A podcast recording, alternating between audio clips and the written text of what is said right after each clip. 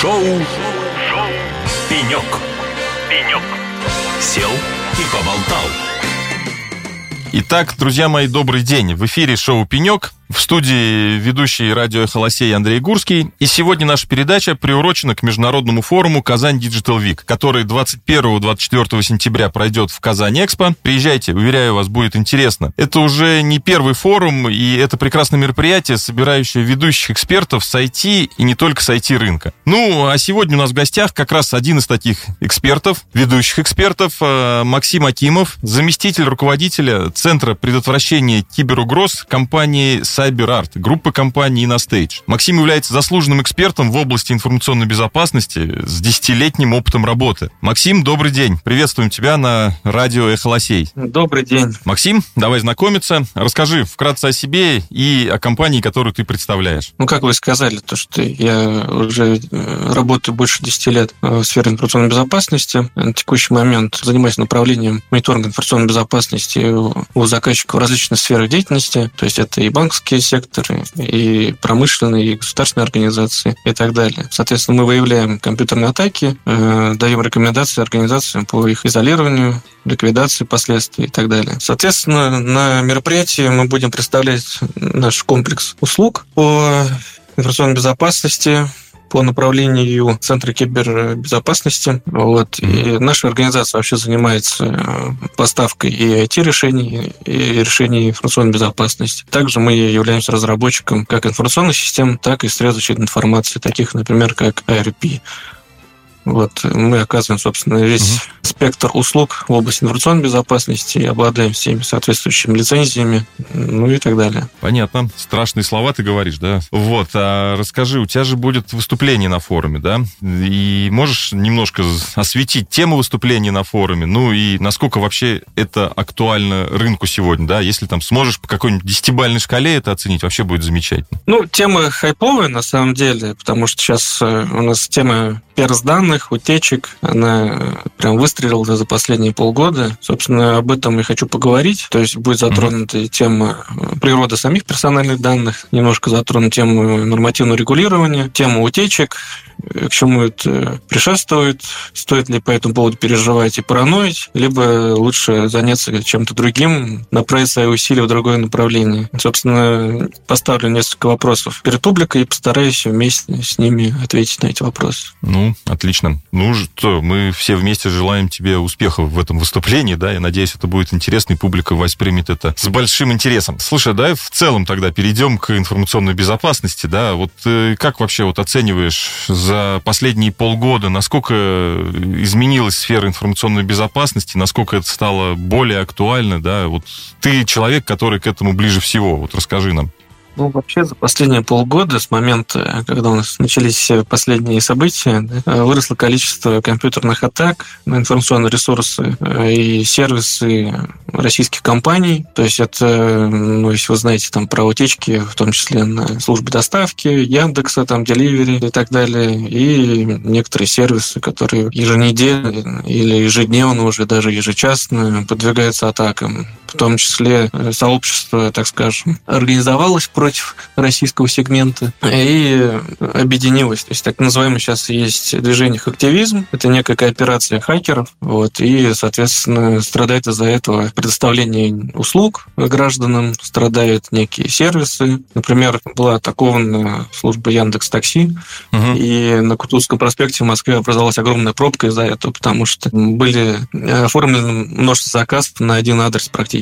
И парализовал, по сути, город. Ушли угу. ряд зарубежных компаний, в том числе ряд ведущих вендоров информационной безопасности. Вот. И, к сожалению, некоторые из этих решений на текущий момент заменить нельзя, но активно российские разработчики к этому стремятся, дорабатывают свои решения. Также за последнее время вышел ряд нормативных документов, например, указ 250 президента Российской Федерации, в связи с чем вырос спрос на специалистов информационной безопасности. По предварительным там, подсчетам, у нас более 50 тысяч специалистов не хватает на рынке труда угу. для закрытия потребностей организации. Вот что изменилось за последние полгода.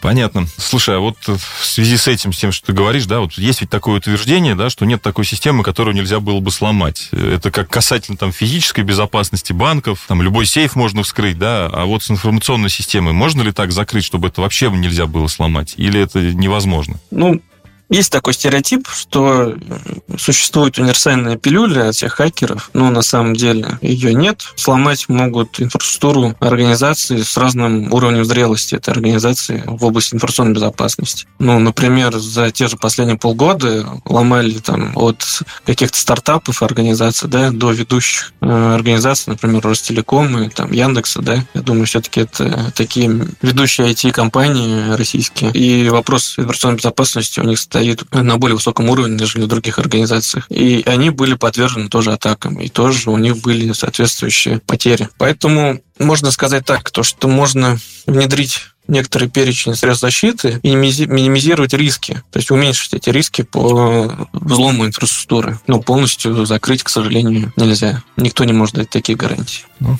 ладно. К сожалению, ты не дал нам волшебной пилюли. Максим, а в последнее время ты уже вот сейчас рассказал, что много-много появляется сообщений об утечках информационных данных, да, об, о персональных данных. Вот скажи, вот для нас, простых граждан, э, насколько эта утечка страшна, чем это может обернуться? Есть о чем волноваться, да, если мой номер телефона телефон оказывается в какой-то базе данных подозрительной. Ну вот об этом, кстати, я буду рассказывать на форуме, поэтому так я кратко, конечно, объясню свою мысль. Данные вовлекают совершенно разные, то есть там от фамилии, имя, отчества, там, да, до паспортных данных, номера телефона, почты. Ну, например, если утечет номер телефона или почта, ну, скорее всего, это приведет, может быть, к каким-то спам-рассылкам, может быть, э, звонки мошенников там будут соответствующие и так далее. Но по мне так более важные данные, которые могут там утечь, да, это, например, данные кредитных карт или пароли, то есть от ваших учетных записей. Для меня это больше интерес представляет. Mm-hmm. Почему? Потому что, ну, кредитная карта, если данные утекут, соответственно, вы потеряете деньги там, да, у вас они, злоумышленники их украдут. А если утекут пароли, они добавляют соответствующие базы, словари,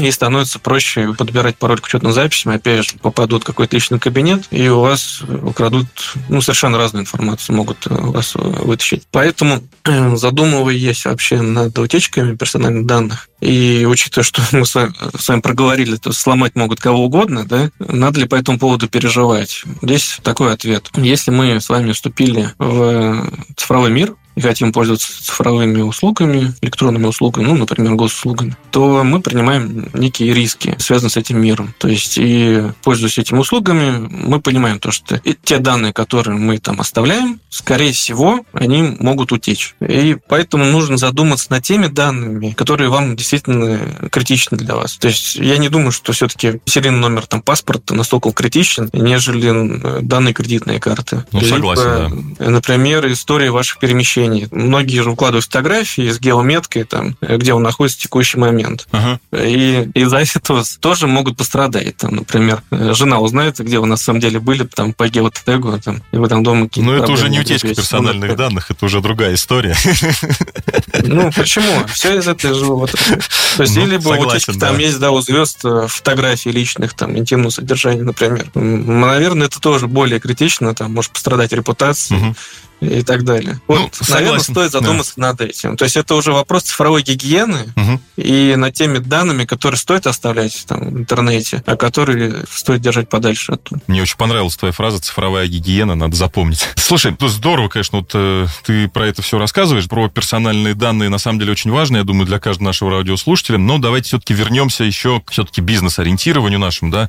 Вот э, ты вначале рассказал, что ваша компания занимается мониторингом событий информационной безопасности безопасности инфраструктур заказчиков. Вот расскажи поподробнее, что под этим вы подразумеваете, да, что это такое и почему заказчики выбирают вас? Давайте сначала кратко да, про нас. Да, Тогда да, да. У нас есть соответствующая служба, дежурная служба, которая в круглосуточном режиме мониторит события информационной безопасности. Есть группа экспертов-аналитиков более высокого уровня, которые ищут уже соответствующие индикаторы компрометации в инфраструктуре. Что это такое? Да? Есть соответственно соответствующие сенсоры, которые собирают события информационной безопасности с информационной системы, инфраструктуры, с рабочих мест, и они показывают некие подозрительные действия, которые, ну, паразитные действия, которые выявляются в инфраструктуре. По результатам этих расследований делается некий вывод, то есть скомпрометирована инфраструктура или нет, и направляется соответствующая рекомендация заказчикам о ликвидации последствий, если они там случились, либо, э, например, банальный пример – это заражение вирусом компьютера. Да? Наша группа мониторинга выявляет э, заражение определенного компьютера вирусом э, и дает рекомендации, соответственно, его удалить, запустить проверку антивируса и рекомендации по недопущению дальнейших таких действий. К чему может привести заражение вирусом? На самом деле, к чему угодно. То есть злоумышленник может проникнуть в инфраструктуру через различные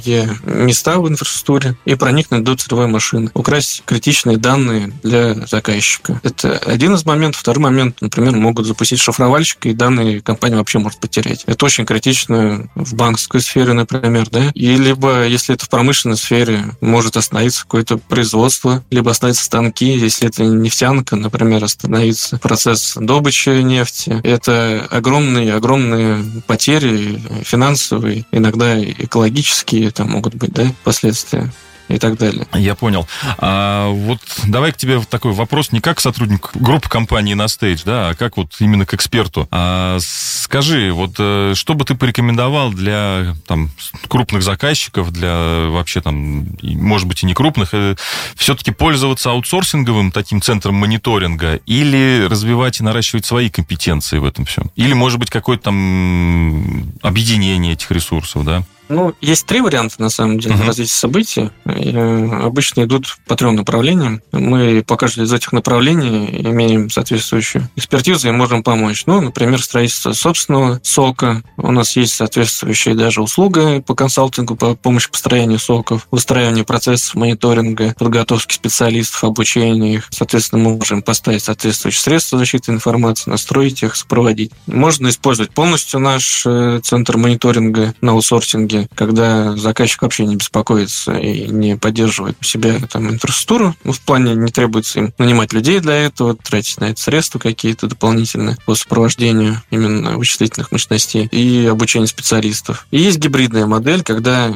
они могут закрыть частично направление информационной безопасности, да, например, они могут закрыть первую линию мониторинга дежурную смену, а более глубокую аналитику, экспертизу можем предоставить мы. Угу. Собственно, вот по трем моделям мы можем помочь. У нас ну, есть отлично. все необходимые для этого ресурсы.